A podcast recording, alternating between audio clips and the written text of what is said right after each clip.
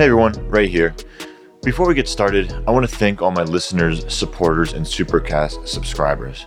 Together, we're taking this journey into blockchain through the lens of health and life sciences. The projects and guests on this podcast come from diverse networks and each bring a unique perspective into this quickly evolving space. At Health Unchained, we're in it for the long haul.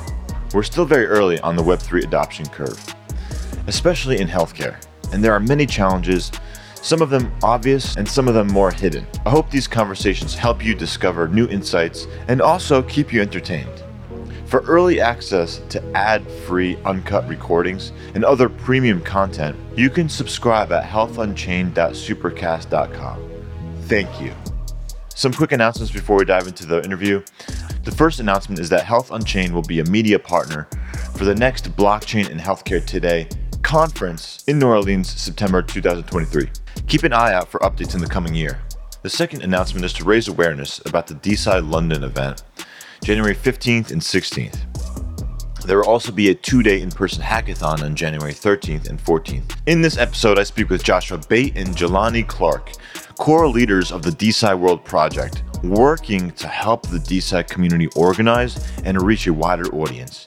From exploring the real applications of NFTs to discussing the importance of metadata and research industry self regulation, this episode dives deep into the possibilities of decentralized science initiatives and how they can revolutionize the way science works.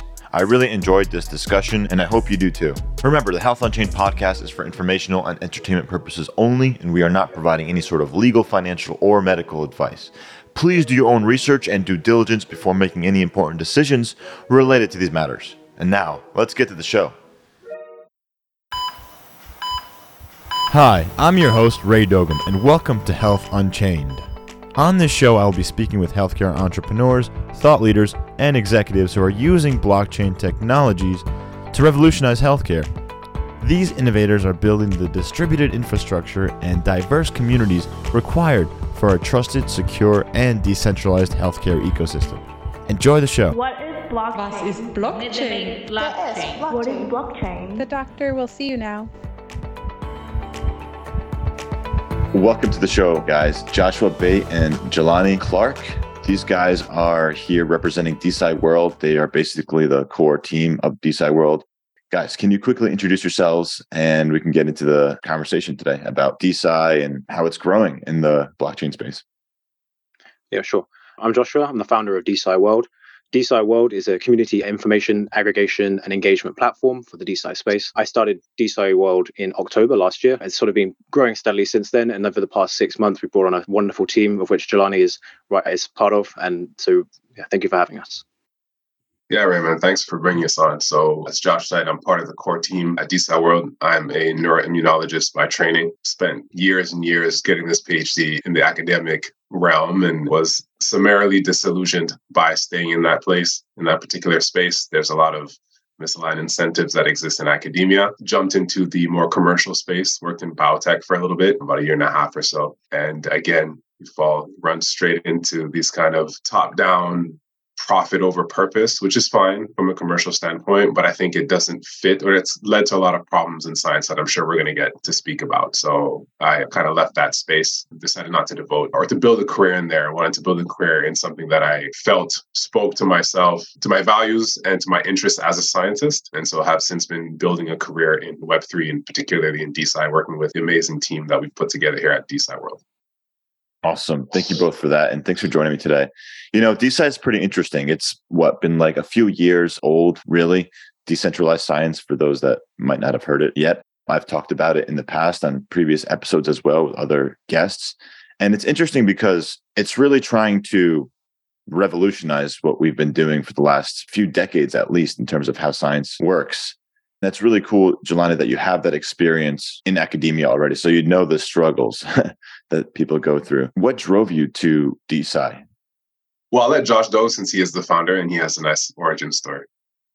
I want to just sort of say that it is absolutely fantastic, as you said, to have people like Jelani with that experience in academia on the team at DeSci World. Actually, so I'm the only one on the core team that doesn't have some PhD experience, which is fantastic for DeSci World, right? My origin story is a little bit different. I have sort of been into crypto for about three years now. I was working in DeFi and DAOs before. I worked for Harvest Finance. I was on the core team for the Assange DAO. And after the Assange DAO, I felt like there was a lot of potential for social movement, social good, public goods to be done through blockchain, especially sort of like crowdfunding, crowdsourcing, anything. And during the sort of COVID pandemic, I decided something that was hot on the lips of everybody was this sort of like freedom of research and sort of thing like this. DeSci World was actually born as a sort of peer-to-peer research marketplace originally. And the thing that we sort of found was that it was very difficult to get any traction because there wasn't that many people. And the DeSci space, as you mentioned, is fairly like nascent, but it was still, even in the end of 2021, it was still very hard to find sort of concrete information about what was happening in DeSci, the space. So figured that actually the better contribution we could have at DeSci World to the space was to become this sort of information aggregation, community engagement, onboarding platform to make it such that DeSci actually is something viable and then this peer to peer research funding marketplace that we're building is just one small addition to the ecosystem, which, if we do our job properly, generates traction, and then we can actually see some things pass through that system. Yeah, and kind of my step into is kind of an extension of the story that I just told about, spoke of before, where I wasn't happy in the industry where I was as a scientist. I saw a lot of the problems in science. To kind of put a little pin in this, DeSci is an extension of the open science movement. DeSci itself started within the last couple years, but I believe truly it is an extension of this whole premise of bringing science back to the commons and making science more an equitable space for all participants, whether you be a scientist or not. So I've always been interested in open science, but alongside that, kind of parallel to that, I had been in the crypto space for a couple years myself. I think most people's origin stories with crypto was you start as a degen and then you start to kind of learn more about it and understand the actual impact that it has. So I've been a Web3 participant. It's just coincidentally, serendipitously, as things tend to happen. I was delving into contribution of DAOs and looking up how come I've never seen this whole framework of Web3 with science? You would think that this kind of technology would go hand in hand. So I just was looking up Web3 science. I think I might have put that in the Google search and ran into this concept of DeSci, particularly like longevity work that was being pioneered at the time. So the molecule family, the Vita DAOs and the like. And so I kind of went down that rabbit hole, tried to contribute here and there to particular DAOs. And I'll never forget, I was in my car one day. I just parked. I got a Twitter ping, and it was Joshua who had messed, sent out a tweet saying, I'm looking to build a core team for what then would, was to become DeSci World. And I was like, oh, this is my in. I'd been contributing to DAOs as like this contributor status, but I wanted to see what it would, might be like to help build these frameworks out from like the core team. And so I kind of jumped at it immediately, threw my hat into the ring. Josh and I, I think, had like one interview and we clicked we had a lot of the same philosophies, despite the very different backgrounds. And you'll see this a lot in this space. We kind of converged on many points. And then I think he saw maybe a shining light and we uh, joined the team. He invited me onto the team and been working in DeSci ever since. I love that story. That's so awesome. And there's so many people who were interested in crypto and the blockchain world before they got into the various different roads they went down. It could have been DeSci, but maybe they went into like decentralized real estate or there's applications, those applications that are really going to transform the world using blockchain technology that most people have an idea of like it's happening, but they don't understand how it's going to happen. And most of us don't, right? It's part of this experimentation phase that we're going through now, which is, I think, super exciting for all of us here. So let's get into it a little bit more in details about what DeSci World is. I did take a look at the white paper. So thank you for writing that. I think it was really informative. It was interesting to see like your mission is to really help aggregate the different projects that are going on. So I think that's really cool, especially in the beginning because we need that. A lot of people are coming to the space, they don't know where to start. So if someone asked me now, I'd say, you know, just go to DeSci World. You'll check out some of the different projects exactly. going on. You can search through that. Very useful. Going back a little bit more, since you guys were into the crypto space a little bit, how did you hear about blockchain? And like really quick, did you have like a moment where you're like, oh, this is world changing? And was it more on the financial space? And quick story on that, I think is interesting for the audience to, because the people are still on their journey. Sure. My story is a little bit more recent than many people will speak to in this space. I had some exposure to crypto back in 2018 when I was at university, just dealing $100 here or there to try and see what happens, and obviously lost it all at the at the peak of the 2018 bull run. It went down, but I had a little bit of Link, which did pretty well since then, like a tiny bit. Then I moved to China, and when I was in China, I needed to send money in a much more sort of cross-border, simple way, and I was using crypto. I was there for like three years, and I used crypto somewhat, you know, to transfer to my friends and family. And so at that time, I just sort of came to a point around 2020, saw all this DeFi summer stuff happening. I missed most of that, but around the end of August, I sort of thought let me try and sort of get involved in these communities.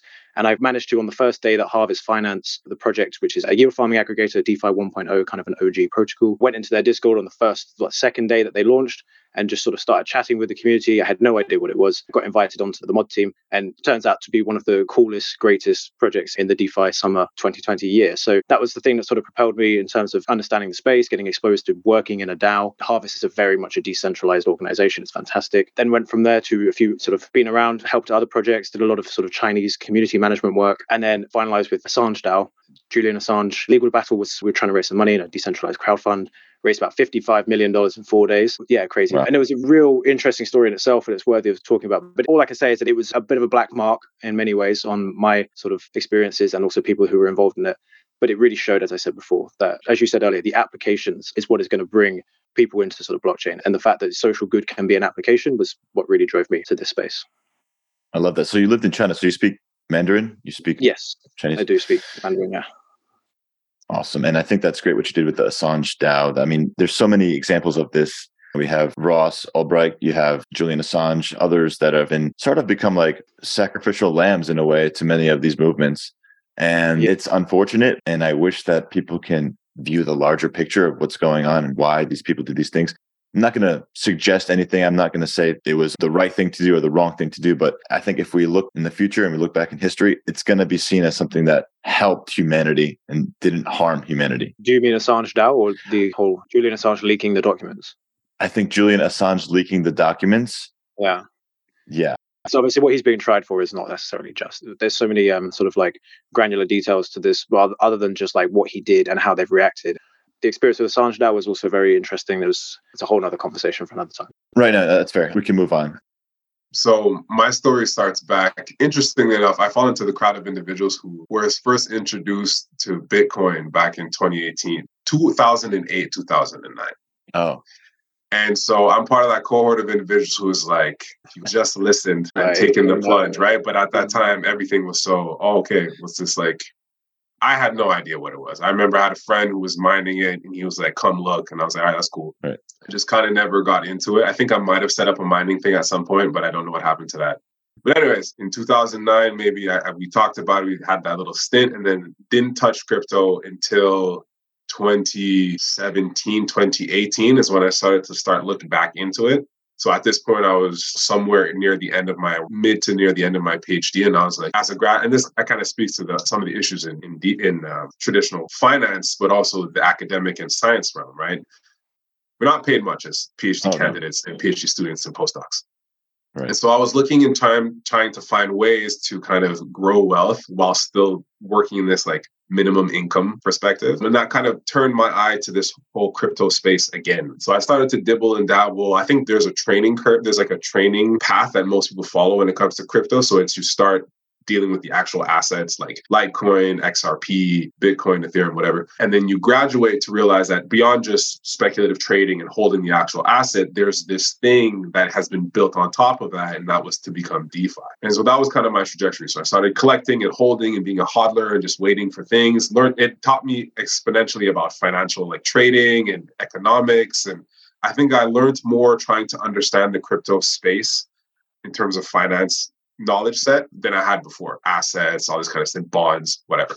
Then I got into DeFi, and then that just kind of spun me down this rabbit hole of applications. And one of my best friends, business partner of mine, actually is a real estate agent. And so starting to look at, okay, like what would be the real estate applications, right? With NFTs, tokenization of deeds, and all this kind of stuff. So that was really what thrust me into the crypto blockchain space. And then starting to realize this whole notion of Web3, where it's about ownership and how do we build not a system that necessarily replaces the old system, but one that exists parallel to it.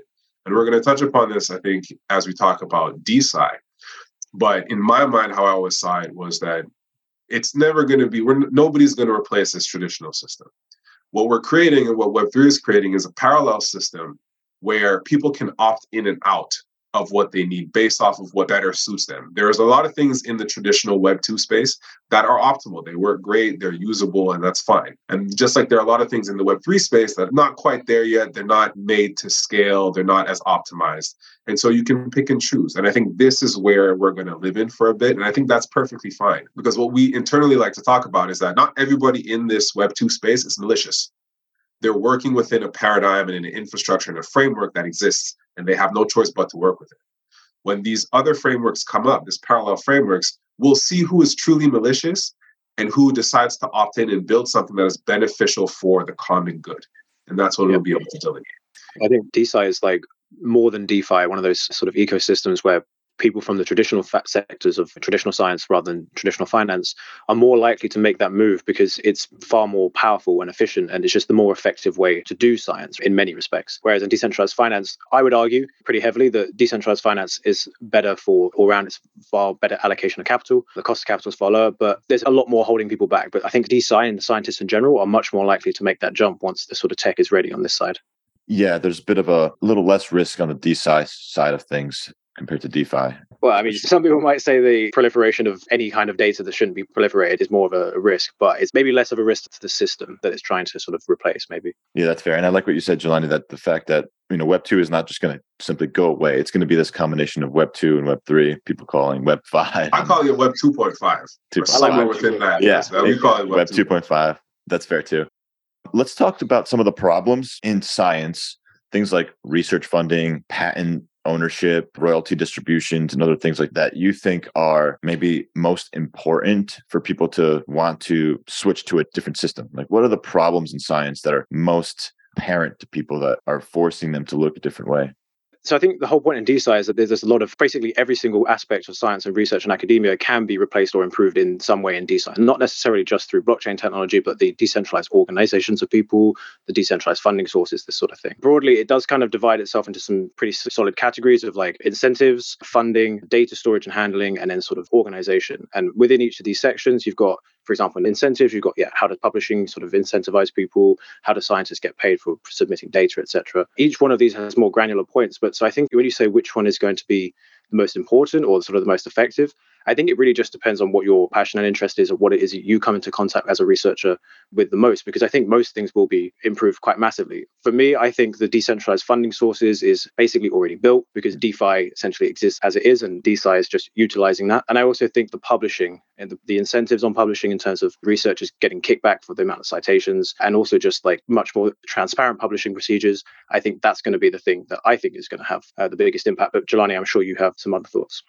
No, I agree with you. I think oh. the categories that Josh kind of breaks it down are the ones that have formulated themselves more like succinctly right now. They're the ones that have the most foundation. So it's funding, peer review, data storage, and provenance, making sure that you know where the data comes from. And all of these are problems that exist throughout the scientific framework. So, for example, funding, right? People don't go into science to make a lot of money for the most part, right? The amount of individuals who do make a lot of money is very, very few. The vast majority of scientists are not these individuals. People go into science because they love science and they love answering and kind of prodding and trying to understand the laws that govern the universe around us. But that doesn't mean that there shouldn't be a system wherein these people can be directly compensated for the efforts that go in. A good example of this is that right now in the current framework, if you're a scientist and you want to get funding, this either comes from private sources like VCs, companies, and all this kind of stuff, or from government bodies. So the NIH, the wherever government body that has a treasury for scientific funding in your region. And what that means is that you're beholden to political agendas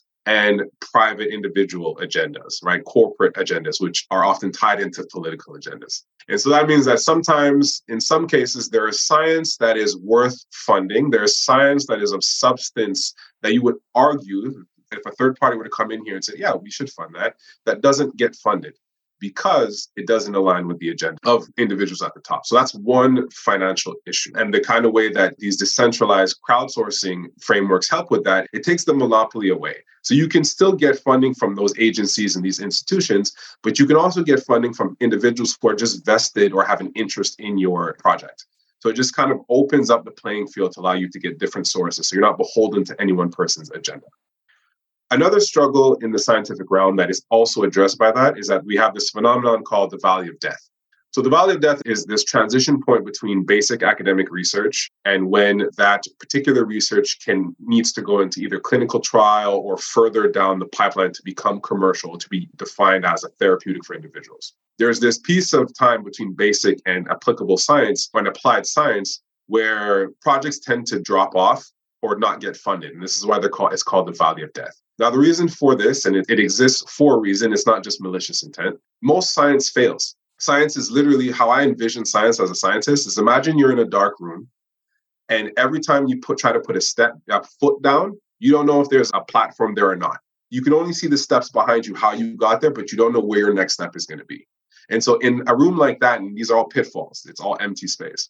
Chances are you're going to fall, right? And that's what happens in science. Science is rife with, with failure. And so obviously people are investmentees and people who invest in, in science are, they want a return on their investment. So they're very risk averse. To a certain extent, you can convince them to be risk on, but you have to have a significant, like almost inordinate amount of substantial data to do that. Now, that doesn't mean that some of this other science is not there or can't get there or shouldn't have some opportunity to get there. But when it's stuck in the hands of these large entities that have to be mindful of their investors, the people who they represent, and all that kind of stuff, they're very risk averse. So that's what gives rise to this valid death because they're not willing to fund certain amount of research because it's too risk on. When you have this open marketplace or this open crowdsourcing, you kind of mitigate that because individuals like you or myself, say, for example, I'm somebody who suffers from a rare disease and I see value in potentially funding or this proposed scientific endeavor might suit me and I'm willing to kind of put the chance on, why shouldn't I be able to invest directly in that scientific research? It could yield nothing, but it should be my prerogative to do so. But now you can't do that. In the current realm outside of the DeFi space and the crypto space, you couldn't do that. What we're the infrastructure that is being built from the financial perspective is allowing for that to happen. So now as a participant who is directly affected, you can now be a part of that system. You can invest in the science that you think might be worthwhile to yourself. Even if you're not a patient group, you can just invest in science that you might think is cool. It just opens it up. So that's one of the financial perspective, the financial angle, I think is what's going to revolutionize or bring on the adoption because it's easier for people to understand who are not scientists. The peer reviewing, the data storage, all that kind of stuff is very selective to the scientists. So that's more of how can you onboard as many scientists as possible. But I don't think that's going to push adoption of DeSci per se. It's not what's going to lead it. I think it may be important after the fact.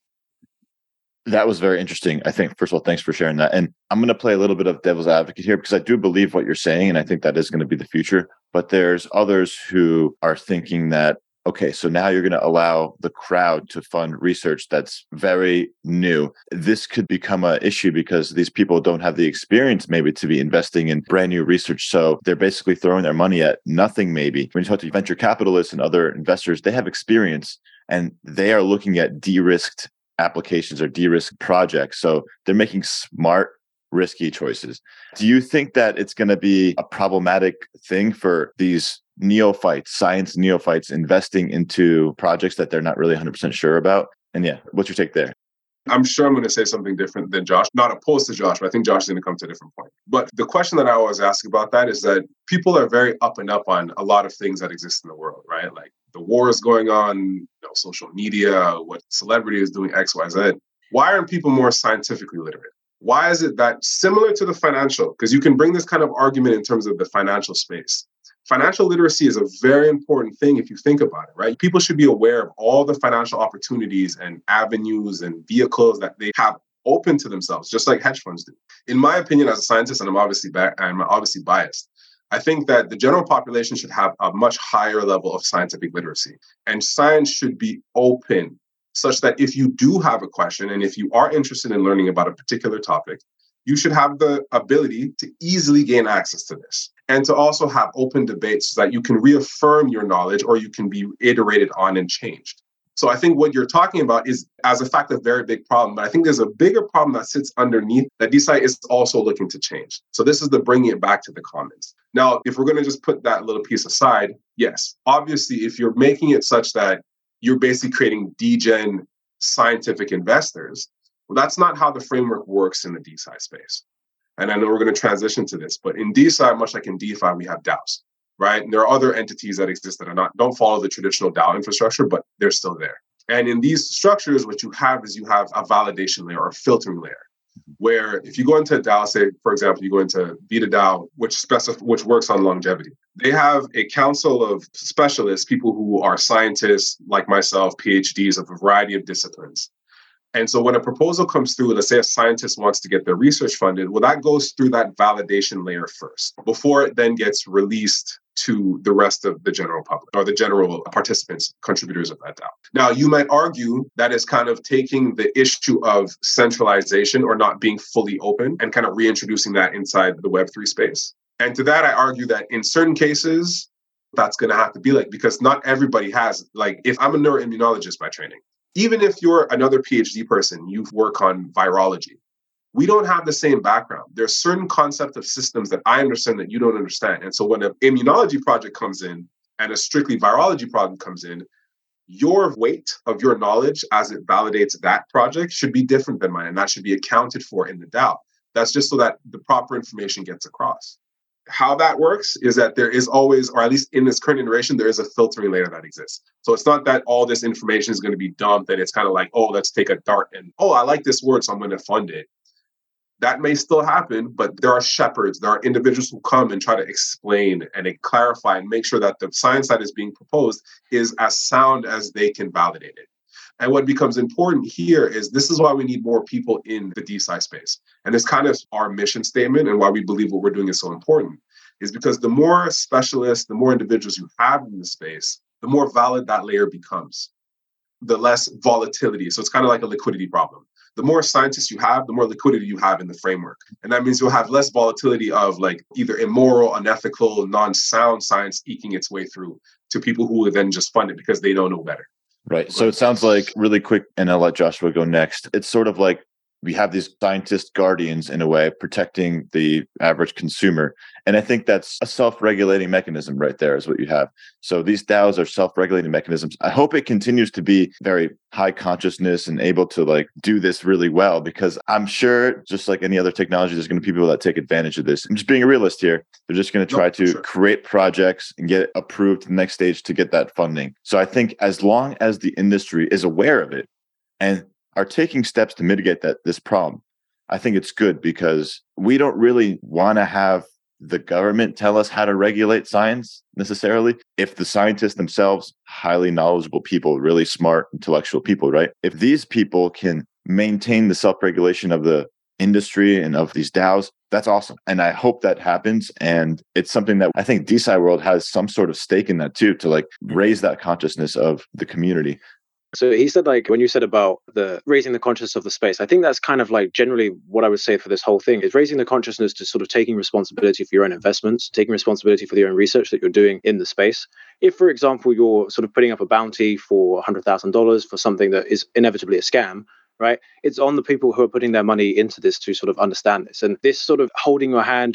But it's kind of tough, right? You have like FTX, so many well connected well, this is an example, right? Even you said earlier about how VCs have a much insider edge, and of course they do. But even VCs are not doing their due diligence, right? Over the past sort of six months, we've seen all kinds of massive multi-billion-dollar VC firms, even smaller ones, you know, continuously, even every day now, still blowing up because they didn't do their due diligence. They just relied on the information of someone above. So even, for example, in the example of VitaDAO, with this filtering mechanic, whilst it, offers a fantastic filtering mechanic, I would still say to anyone who's putting their money towards the vote that might go towards funding, should be doing their own due diligence on that. Yeah. And I think that's when you say raising the consciousness of the space, I think that's going to be something that the space does itself. It is its own self regulating mechanic in the sense that back in 2020, DeFi summer, even 2021, the amount of rug pulls that we went through was like three, four, five a week, only a couple hundred thousand dollars here and there, but massive. And people wisened up pretty quickly. And into 2021, it was the people who hadn't been there the last year. These were the ones that are getting scammed again. So the industry itself, DeSci in particular, will probably regulate itself. In terms of moving forward and giving that sort of confidence to scientists and researchers so that they can conduct these studies and feel that people are funding the right projects, there'll almost certainly be a verification layer, some kind of academic credentialing layer, some kind of identity layer that will probably be across the whole of crypto, but especially DeSci for the confidence for the institutions, confidence for the researchers, this sort of thing. So if you're funding research and they don't require any academic credentialing, then you can possibly be a bit more sort of questioning as to why. But it, at least they have the option to do that, right? At least someone has the option to say, I don't care who funds it, I need the money for this. And like at least they can, right? So this is the thing, right? The more you make the system open, the obviously the more you let options for some bad things coming through. It's kind of you can't really get away with that. It's almost like a law of the universe. But the idea is the hope there is that there are enough educated individuals and people of good mindset and maybe good ethics to kind of help shepherd this along. And so, for example, if somebody who wants to put up, wants to spin up a kind of low ethical DAO to fund these low ethical science, they're going to get a crowd to do that. That's going to happen. The hope is that in the same way that that can happen, some people can spin up a counter DAO, for example, to fund research to kind of mitigate that kind of stuff. So you're making it more of an hmm. open playing field. And the other thing that I wanted to add on top of Joshua's comment is that I keep referencing scientists, and people might believe that I, that means individuals like myself who have gone through this formal education process. In my mind, everybody's a scientist. Everybody puts out hypotheses, tests things. And so, as Joshua makes reference to these credential systems, these decentralized credential systems, what people are trying to build in DeSci, and I guess we can focus a little bit more on that in the future, is this meritocracy based credential system where, say, for example, you're somebody who knows how to run a flow cytometer. People may not know what that is, or a qPCR machine, right? You're proficient at qPCR because you've come in, you have this curiosity, or you're a plant specialist, a botanist, whatever it is. You have that capacity to evaluate systems based off of your knowledge base well, you are now validate. You can now become a validator to kind of be in that validation layer. You don't have to have this formal PhD plaque for that. And I think that speaks to the other layer of openness that it allows. So individuals, again, this is not only formally trained scientists that can do this.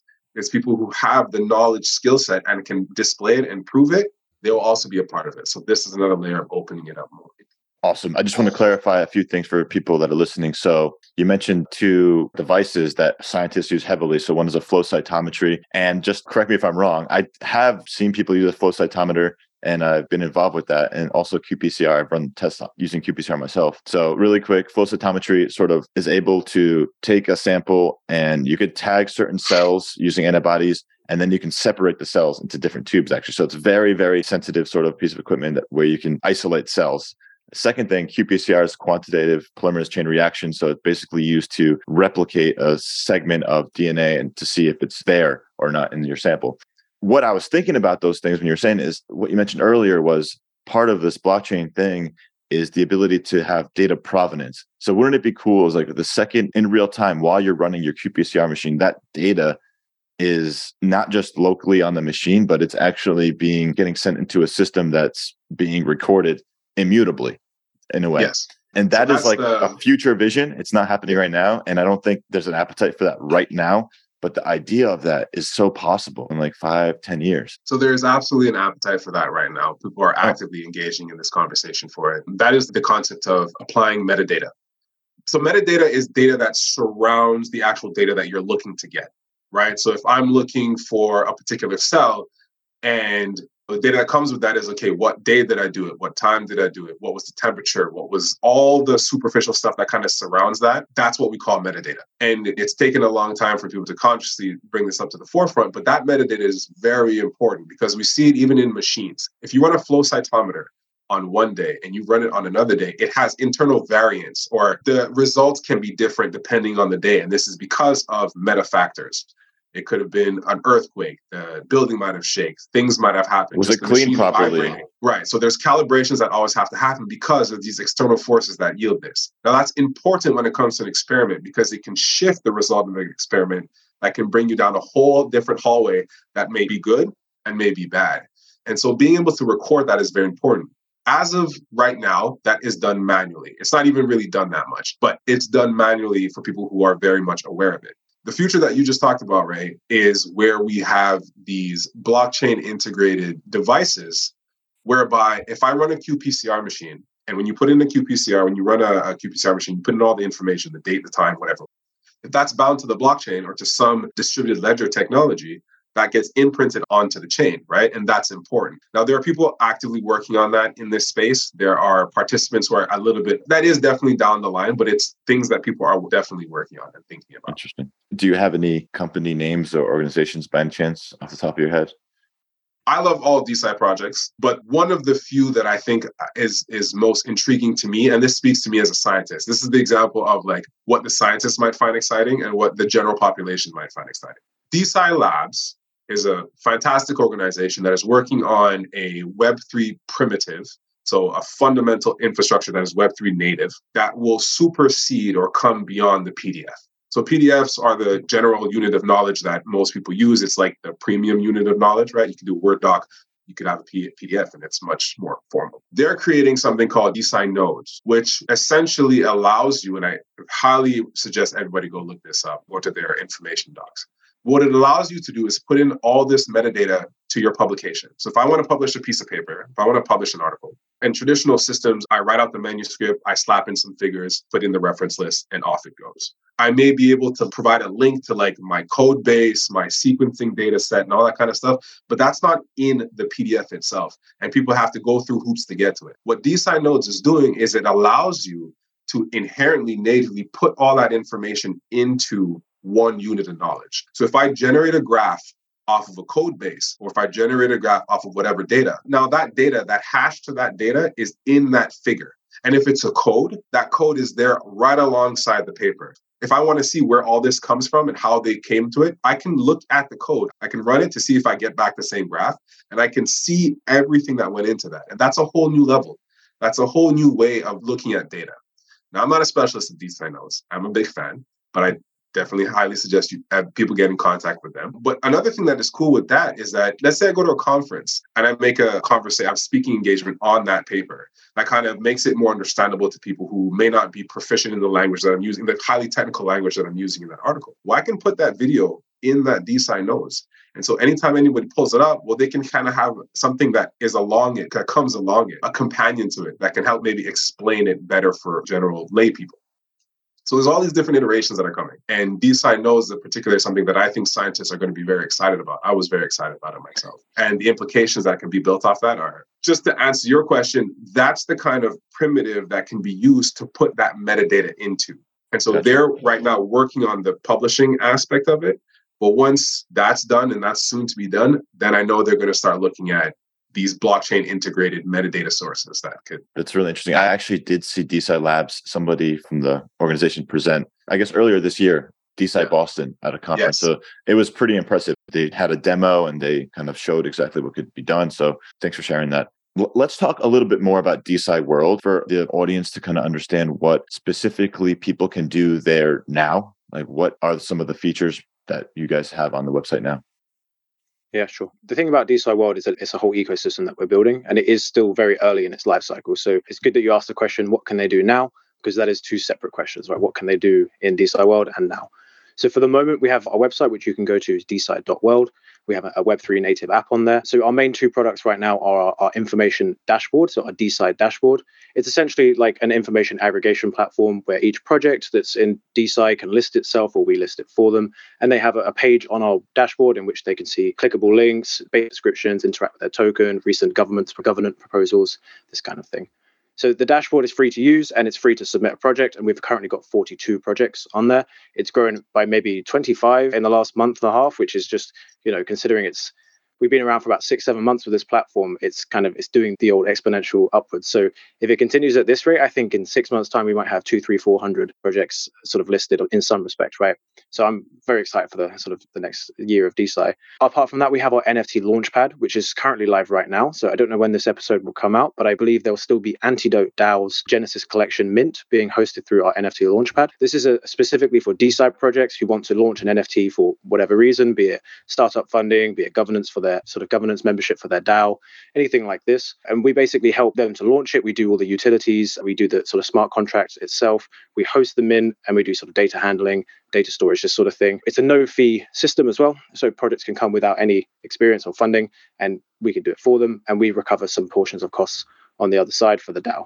Those are our two main products right now. Apart from that, Jelani, myself, the rest of the core team, we are the other side of the product that exists right now, which is basically our community doing things like podcasts, trying to educate people on boots on the ground events. I was myself at a university blockchain event last night. So, yeah, in terms of current products, those two mainly, and our Discord and community, which has job boards, all kinds of other information that we can discuss, and general just community engagement at this point. Awesome. Thanks for sharing that. Talk a little com- bit about the future ones if you're interested. Yeah, sure. Let's go for it. Yeah. So the cool thing about uh, what DeSci World is doing is that because it's completely in application agnostic industry, we're basically trying to build whatever the ecosystem needs the most. And right now we're working on some killer sort of apps for cross collaboration between projects, sort of like almost like a knowledge graph. This would be perfect for projects looking to sort of deepen their ties in the ecosystem or just people to understand how the ecosystem is is sort of connected. The whole point of what we're trying to do is make this visually exciting, very sort of interesting to sort of dive into.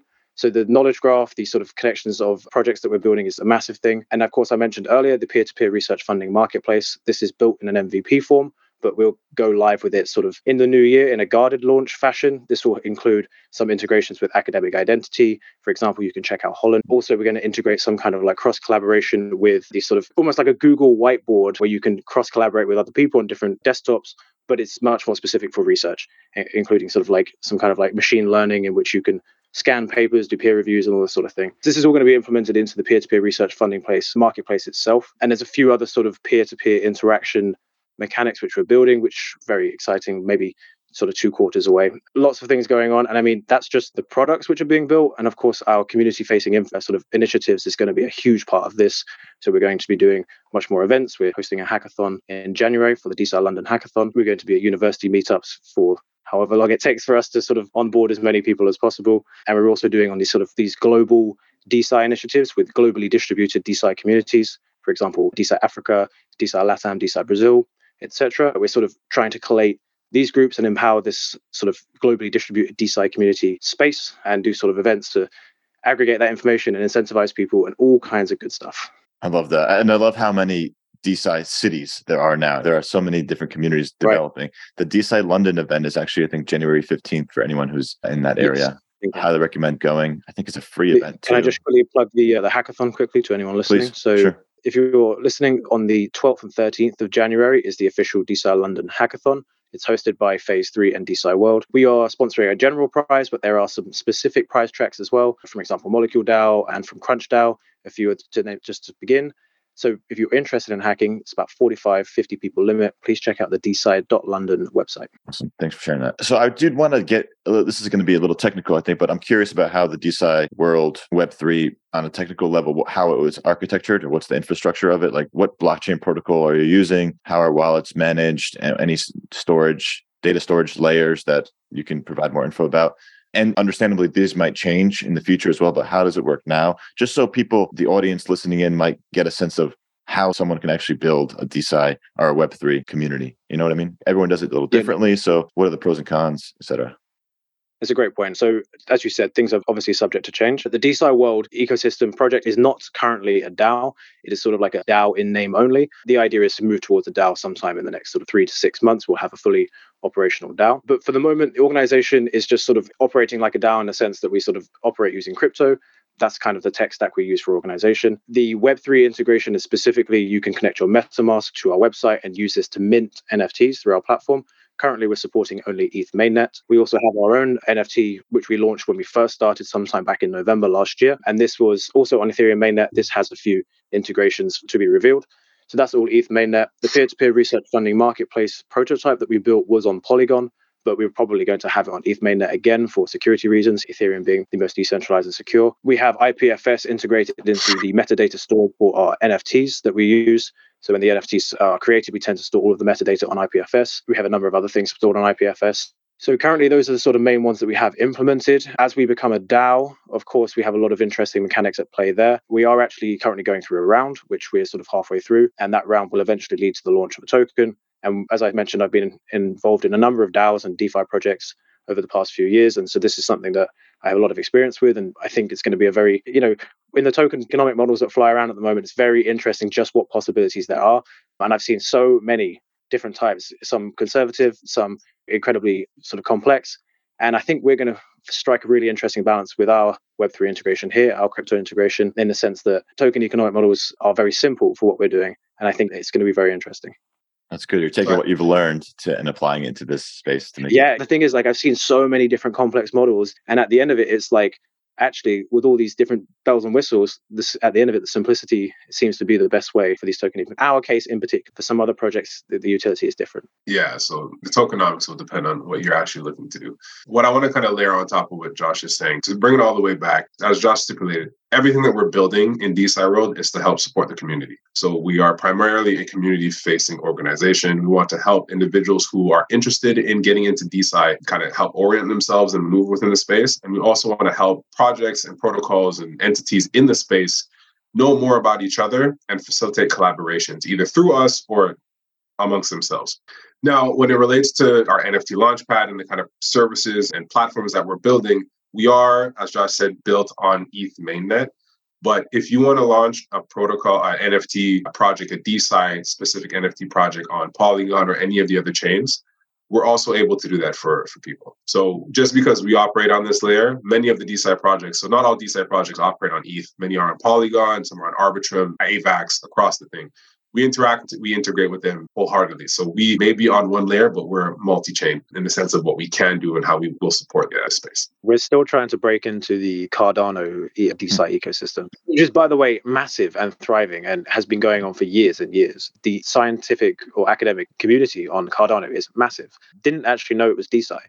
And this is a funny little thing that happened, right? You know, my responsibilities and some of our Josh and I kind of do not PR, but we're the outreach individuals in the DeSci world. So I get to talk with a lot of great projects kind of coming up. And there are a lot of projects who have existed since 2015, like for a long, long time, and they are not aware of the space, of the DeSci space. I actually had a really funny conversation with a group that had started back in 2013. And the person who was the leader of that group had the most abysmal view of DeSci I have ever heard. I have never heard this per- uh, somebody talk about DeSci in this way. And to them, DeSci is much like DeFi. It's full of scams. It's full of things. And this is before my time. So I think there was a period in time, maybe back in the five years ago, where people spun up the concept of DeSci and were just using it to run.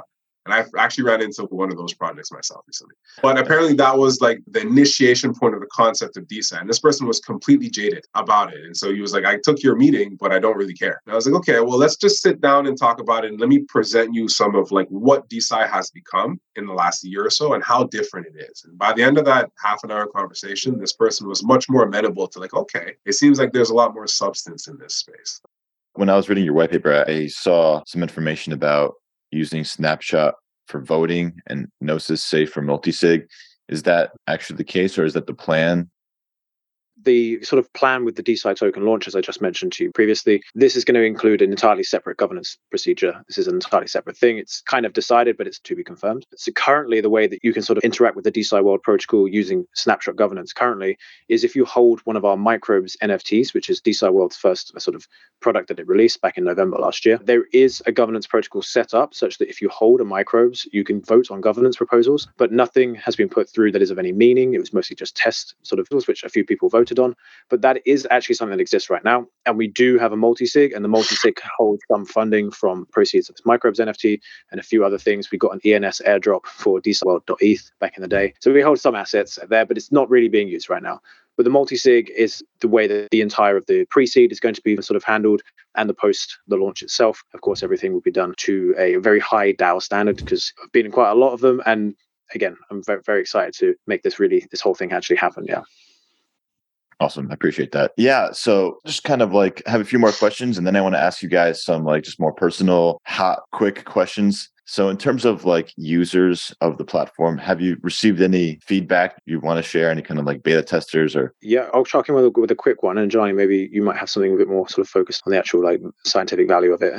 From my perspective, the thing I wanted DeSci World to be more than anything was just like really interesting to come and be a part of, right? And I thought the aesthetic value of the project from the very beginning. Aesthetic value was something that we prize as one of the highest, for me personally, anyways, one of the highest sort of importances of the project is because we're trying to display information and it's got to be interesting to look at. And I thought the design of the DeSci World website was something that was sort of indicative of our goals, which was to be sort of different or sort of show that science can be done differently in this new paradigm of DeSci. So we chose some kind of like some high energy colors and things like this. For me, the biggest feedback, one of the most interesting feedback that I've received is just the difference in people's views on it. And it is very polarizing. This sort of like interesting design mechanic for an information aggregation dashboard. Some people within our core team love it, some people hate it. And I get all kinds of really interesting comments. Some people who just think it's the coolest thing. Our design, our entire aesthetic is something that really spoke to them. It's what brought them to the project. It's what made them interested in the DeSci space. Like, wow, look at this science-based project with this great design and other people thought said to me what are you thinking you know having a design like this on a, on a website to do with academia that's something really interesting and in our v2 release as we're doing our round, we're going to be sort of re-releasing some very interesting new. Our V2 release will solve that issue, but yeah. Interesting.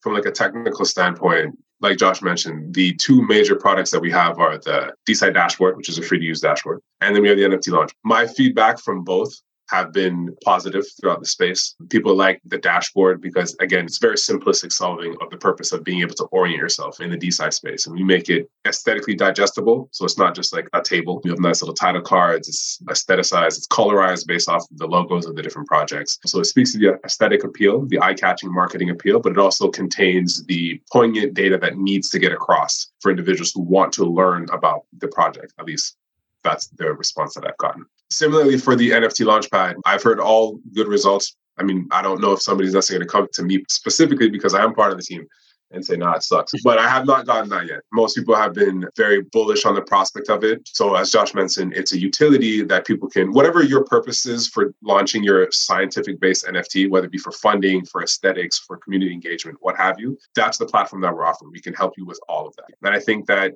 not only is that important for the projects themselves who may want to launch some token gated aspect, it actually is good for the scientist and for the regular individual who may just want to fund certain things, right? The funding doesn't have to be for a scientist. A regular person, a PhD student, a postdoc, what may want to launch an NFT to help supplement their stipend, their income, give them a better opportunity to focus more on the lab instead of having necessarily a second or third job to kind of keep them afloat, depending where they're located in the world. And so that's what that is for. And the prospect of that, the idea of that, a lot of people have shown a lot of very positive commentary for that. I just want to also add what Jelani just mentioned there, that whole process of sort of someone coming to us with a project and we offer this unique place for them to launch it.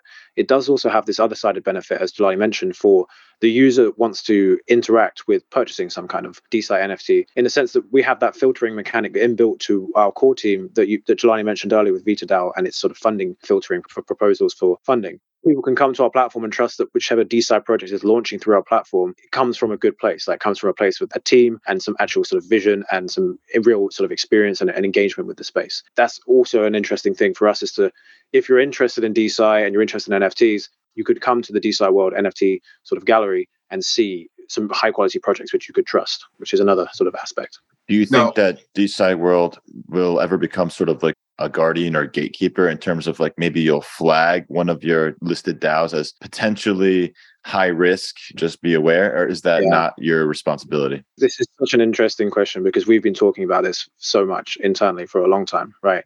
About how do we filter? Do we filter, right? Is it our responsibility to filter? We're actually trying something really interesting at the moment. We're, we're trialing it with a few sort of trusted projects where, for example, on the dashboard, when you when you apply for the dashboard, your application form gets put into a GitHub page, and you actually have ownership as the project owner of that GitHub page, and you can edit your page, the content on your page, and submit it as a pull request, and it live updates on the website. So this is actually something that's kind of like decentralizing the ownership and thus the responsibility, which is really something quite unique. In terms of the NFT uh, situation, it's not quite the same, but this is sort of us showing how we are sort of decentralizing the ownership of it. Right. So, in my opinion, to answer that question, I don't like the word gatekeepers. I think it has mm-hmm. some bad connotation. In terms of guardian, yes. I mean, right now, because we're not a DAO, it's the seven of us who are doing it. There's not much to gatekeep per se. Everybody who we've run into, all 42 projects on our list, at least as of right now, are all teams of substance that are purpose driven. And I think that's kind of what delim- that one of the aspects that delineates between DeFi and DeSci. DeSci inherently is purpose driven. It's always to accomplish a task. And then the tokenomics and all the fluffy stuff kind of happens afterwards. But I do envision the DAO as the platform becomes fully decentralized as a DAO. I do think that it will take on some of that aspect of guardianship because it'll be a hub where people can interact with each other and analyze and kind of take a step back and look at the totality of the space. And so if you see like all these projects interacting in one way, and this one is kind of off suggesting this kind of stuff or this kind of event, you can compare and contrast what is going on across these different communities. And I think that's very important. And some of that is what's missing in the DeFi. So you have things like DeFi Llama, which give you like the metric breakdown. But we're also trying to layer on this culture aspect. And I think culture is a very under discussed topic in DeSci. And we're trying to come in with this as a social hub, as an interaction hub yeah. to kind of have that. Now, the one little stipulation that I want to make is that I don't like dealing with ultimates. Things may still get through. We will try to help make it that everything is of substance, but an NFT project can go rogue even if it comes from us the one quote unquote guarantee that they can have is that for the most part, projects who come through us that list to us are NFTs. We are involved in the writing of the smart contracts in the back end. So we'll see firsthand if there's some kind of rug aspect that is built into it. That doesn't mean that we can't miss it. That doesn't mean that we're not fallible, yada, yada, yada, disclaimer. We know and the DAO itself, right now, again, it's the seven of us, but the DAO and the working group that takes over the concept of the NFT Launchpad, they will know. And it's probably best, and we haven't talked about this, but it would be great to be able to publish some of the backend information as can be to show that yes, this project has this is their smart contract, it's public, but maybe make it digestible for people to understand. So it's, that's that maybe about the notations, uh, the notation on the code when it's sort of displayed on Etherscan is something that we might actually explore and making it such that your average day, you know, everyday person can go through the contract and see the notations on the code and explain it away. This is actually done to draw a parallel. When I was working at Harvest Finance, they released their code sort of pretty early on in September 2020. In the sort of next two months, it circulated amongst many DeFi communities that they, their code was just so beautifully written and really easy to understand because of their notation on the code. So that's something that we can definitely explore at DeSci World. I do just kind of want to draw this comparison. So when you say gatekeeper, the, the idea of DeSci World is to become something with a gravitational pull, right? Because that's kind of how we'll function best is if we're sort of helping in this sort of nexus node central node helping connect people that's what kind of what our mission is. And the more people that come to us the more powerful this mission becomes and it sort of is quite a bit of a sort of flywheel effect. We are going to be absolutely open and transparent with everybody and try our best to sort of listen to any concerns about that kind of idea of gatekeeping or sort of accumulating too much of a gravitational pull because the idea is to be a help to everybody in the ecosystem, not a hindrance to anyone starting up, which is why we have the NFT Launchpad, for example. So back in 2021, when DeFi was kicking off in the beginning of the year, Binance Smart Chain basically just had a sort of renaissance. You know, 100 to two, it did like a 10x in a month, for example, the whole ecosystem. During that time, Pancake Swap became the only place that you could essentially get any traction. So if you wanted to be a, project on Binance Smart Chain and have any success, whatever success looked like, you have to be somehow attached to Pancake Swap. You had to have an LP there, maybe get some incentives there, some kind of co-marketing with them. That was the way that it worked at the time. And for better or worse, there wasn't actually that much of a necessarily a dissident behavior in the ecosystem because of that. It was just basically because PancakeSwap was supporting people and actually providing all that support that people didn't get elsewhere. So it's an interesting sort of thing to think about how these players do in early ecosystems. These players do sort of come out. For example, Molecule is one of these players, right? Molecule has a large and growing ecosystem. They've been bootstrapping a large portion of the ecosystem themselves for a long time. And these players just emerge, these earlier industries. And we do sort of see ourselves as the, one of those earlier players that's going to emerge with some kind of pull. We're going to probably gather quite a lot of, of attention, sort of making sure that that's done properly in a sort of decentralized fashion without stepping on any toes and what's actually getting that net benefit to the ecosystem. That's the whole point for us. I had one other question related to one of your partnerships with NFT Key. Can you just tell us briefly what that's about? Yeah. Sure. So NFT Key, I used to work on a project with a guy who had a massive interest in NFTs. This was back when the NFT bull run was happening. And so if you go to nftkey.app, you'll see one of the best built sort of under the radar NFT marketplaces in the whole of crypto right now. So they're sort of multi-chain, beautiful interface, and it's a decentralized interface. So it's actually just a UX layer on top of direct interaction with Etherscan. It's a fantastic marketplace, the best one out there, if you ask me. And as I know them personally, we're sort of waiting to a critical mass point on our NFT launchpad, which is sort of around about now. So before we sort of go with our own sort of DeSci aspect to the NFT key marketplace, so it will be a bespoke DeSci specific marketplace using their UX because it's a fantastic UX. I would recommend nftkey.app. Anyone who enjoys sort of NFTs, go and check that out. Thank you so much, guys. All that information is really helpful. Welcome to the Health Unchained News Corner. In this news corner, I'd like to share what I've learned from using ChatGPT by OpenAI. This auto-regressive language model technology uses deep learning to produce human-like text when given any text prompt like can blockchain be used for healthcare? Or write the instructions for a qPCR experiment? Or write a prior authorization request email to my patient's health insurance company for an expensive CAR T cell therapy? Or how many miles away is the sun?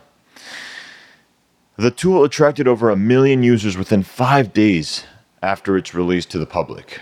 I gotta say, I was very impressed by the technology's wide ranging abilities to write pieces of software code and formulate undergrad level responses. This tech will change the way we retrieve information about the world. It may even disrupt the internet's long standing killer app, search. In healthcare, people from across all parts of the industry can leverage OpenAI to streamline basic communications and even training personnel. Doctors and patients can potentially use the technology when integrated with layers of medical validation to retrieve information about drugs, symptoms, and clinical trials. Currently, there is no component of blockchain being used by Chat OpenAI. And does that even matter? I'm not sure. Uh, but this technology is going to change the expectations we have in society. I hope we continue to advance language model AI in an ethical way. The fact that it was shared with the public for free is a step towards fair distribution of technology to all people in the world. I'll be sharing more updates about ChatGPT as it's improved and new applications are created. If you've experimented with this tool or have some interesting ideas you'd like to share, we'd love to hear from you in the Health Unchained Telegram channel. I hope you enjoyed this news corner. Be sure to subscribe to the show and give us a review on your Apple and Spotify apps. And now, back to the show with Joshua Bate and Jelani Clark from DeSci World.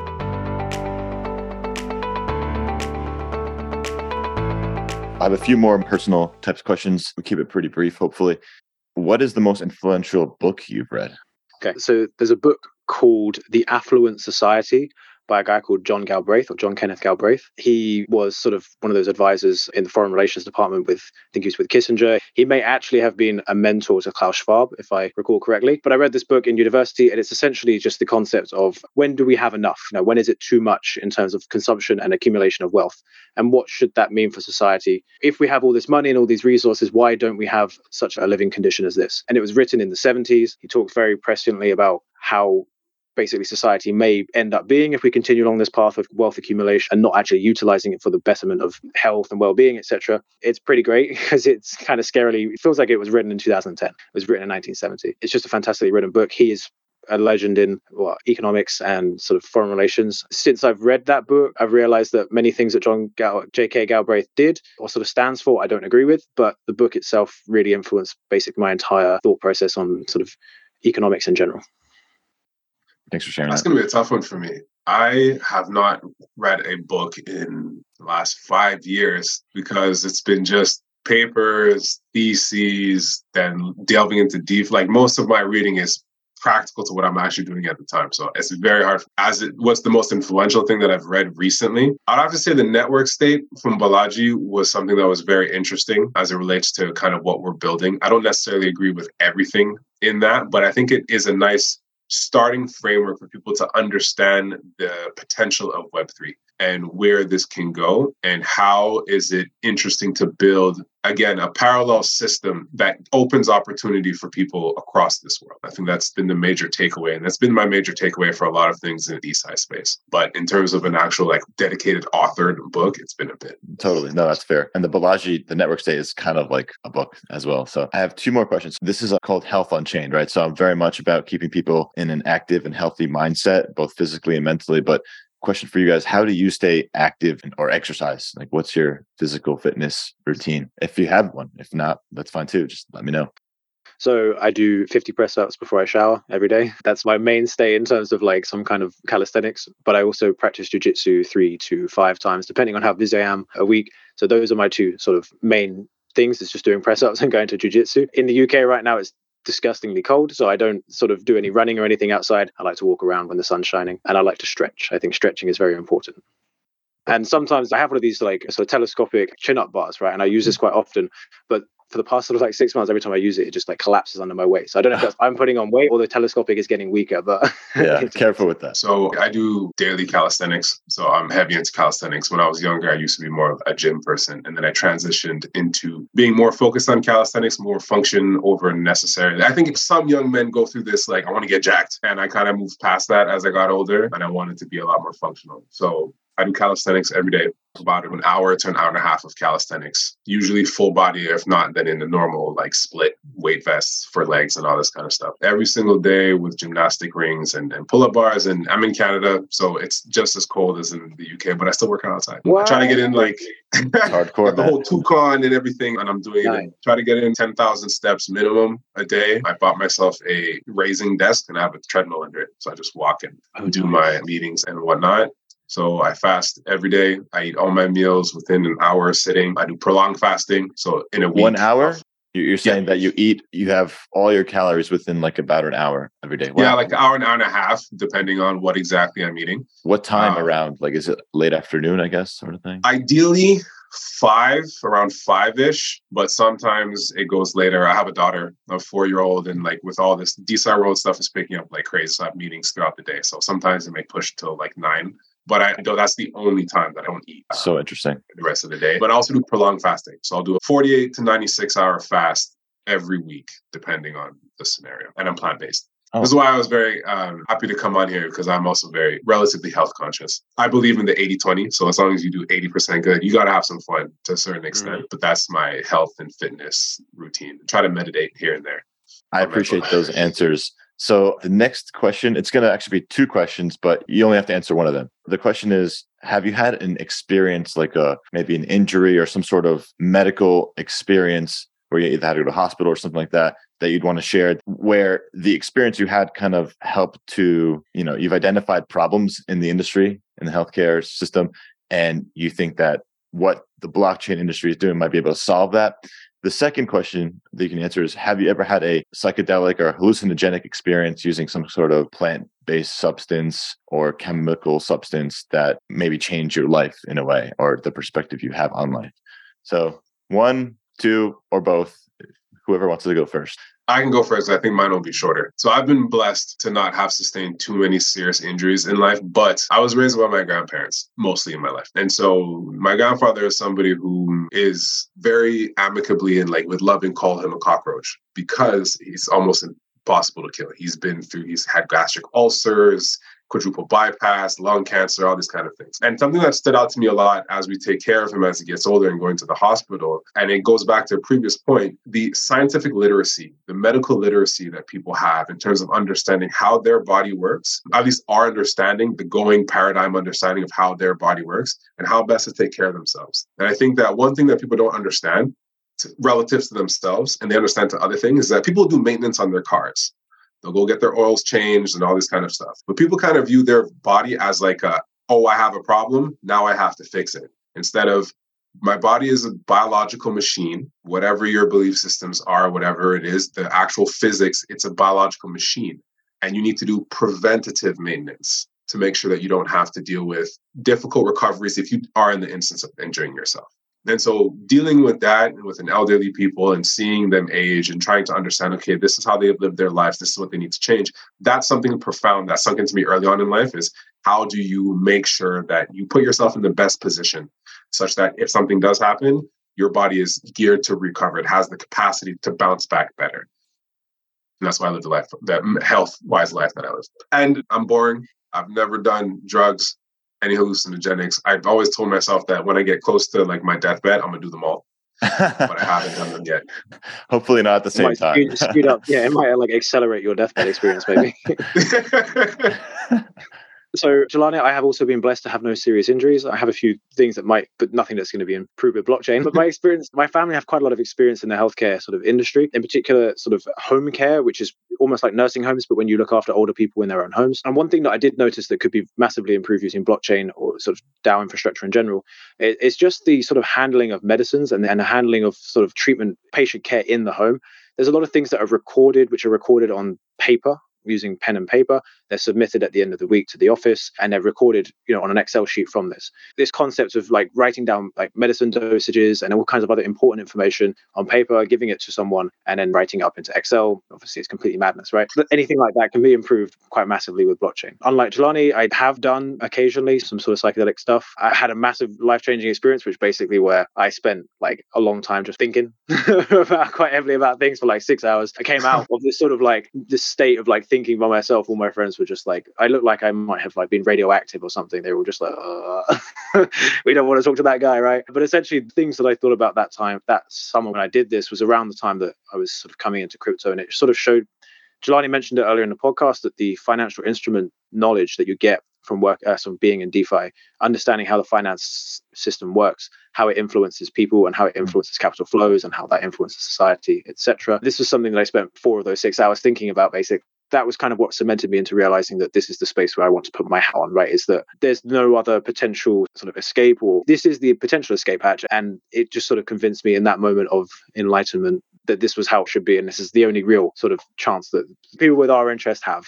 Got you. Thanks for sharing that. I noticed you didn't say any specific substance. You don't have to if you don't want to. That's fine. Mushrooms. Okay, awesome. Thanks for sharing that. And I think there's a PsyDAO and lots of other organizations in the DeSci space looking into how research So into I- a lot of these psychedelics could improve people's conditions. Mhm. Before we end off, that's actually something that I want to focus on. Another aspect that I think DeSci is going to do to change the system we're in is it's going to de-taboo a lot of things because it's going to allow individuals to get funding to test and see and prove or disprove the impact of these different substances. So we talk about psychedelics, right? There's this surgence of interest in psychedelics as they relate to psychological modulators and therapies for people who suffer from psychosis and, and whatnot, right? If you take a step back and think about like ancient traditional medicines or homeopathic remedies and all these kind of things that if you try to curry funds, get a grant for that in a traditional scientific sense, they're not going to give you the money. But now that you can crowdsource this, you can start doing research to see, okay, does this plant actually yield impact on this supposed effect? And if it does, then let- let's look at it in other frameworks. I think again, not only does it level the playing field for financials, but it levels the playing field in terms of understanding culture, the impact of where our medicines come from, the actual holistic view of medication, and how can we bring that up to the equivalent status to these synthetic origin medications, which are not inherently bad, but it's always good to have choices and have multiple venues that you can use. So that's just one thing I wanted to bring up. I love that you're the one that shared that, having not done psychedelics. but I agree with you. I think that there's so much potential for us to learn more about plants, nature, the universe, our brains. Exactly. Uh, so, guys, I just want to thank you so much, just again, for being on this show and sharing your experience, your insights, and more about DeSci World. Joshua, Jelani, do you have any last takeaways you want to share with the audience before we conclude here? Yeah, I just want to say thank you so much for inviting us both to be here. We have a number of initiatives coming up which are really interesting. Obviously, our V2 launch, our pre-DAO launch, but we also have a number of sort of outreach initiatives. And Jelani is hosting DeSci Peaks coming up very soon, and I'll let him sort of give a brief overview of that. But just want to say thank you again, and come visit us at our Discord and on our Twitter. Again, Ray, thank you for this. I think this has been great. This has been a great conversation. To Josh's last point, do reach out to us. Our DMs are open. We're always eager to learn and interact with folks and talk about DeSci. And if you have a project, we can help you get that up. And if you don't need help, you just want to talk about it, we can do that. We can ideate. As it relates to DeSci Peaks, so DeSci Peaks is an initiative that I myself, and in collaboration with other individuals from different groups, are putting together. And what this is, be a look back, kind of a, a state of the market, a roundup of what's happened in DeSci in 2022. And we're going to have this as an ongoing yearly event, but also a monthly event. So we're always going to look back what happened in DeSci last month. So this is going down December 17th. I'm not sure if this is going to be out by then, but it's going to be a six hour live stream with myself, and two co-hosts and everybody is welcome. We have place for 12 speakers to come up and we're going to talk about different topics in defi in DeSci from funding to events to adoption culture ethics and all kind of things. So it's going to be a fireside. It's going to get spicy. It's going to be a good source of information if you're trying to learn about what's going on in DeSci both in the past and where we're going to go into the future. And so everybody is welcome. Ray you yourself are welcome as well to, to participate. We just want to see more interaction to kind of get the name of DeSci out there I appreciate that. And with that, guys, thank you again so much. And I'm looking forward to hearing more about DeSci World. Moving Great. Forward. Thanks for Thanks, having us. Hey, all you cyberpunk health warriors and nimble digital disruptors. Check out healthunchained.org and remember to subscribe to Health Unchained on Stitcher, SoundCloud, Google Play, and iTunes. Join the Health Unchained community on our Telegram group, t.me slash Health Unchained. If you enjoyed this episode, tell your friends, your bosses, your teams, your students to listen and subscribe. Thank you.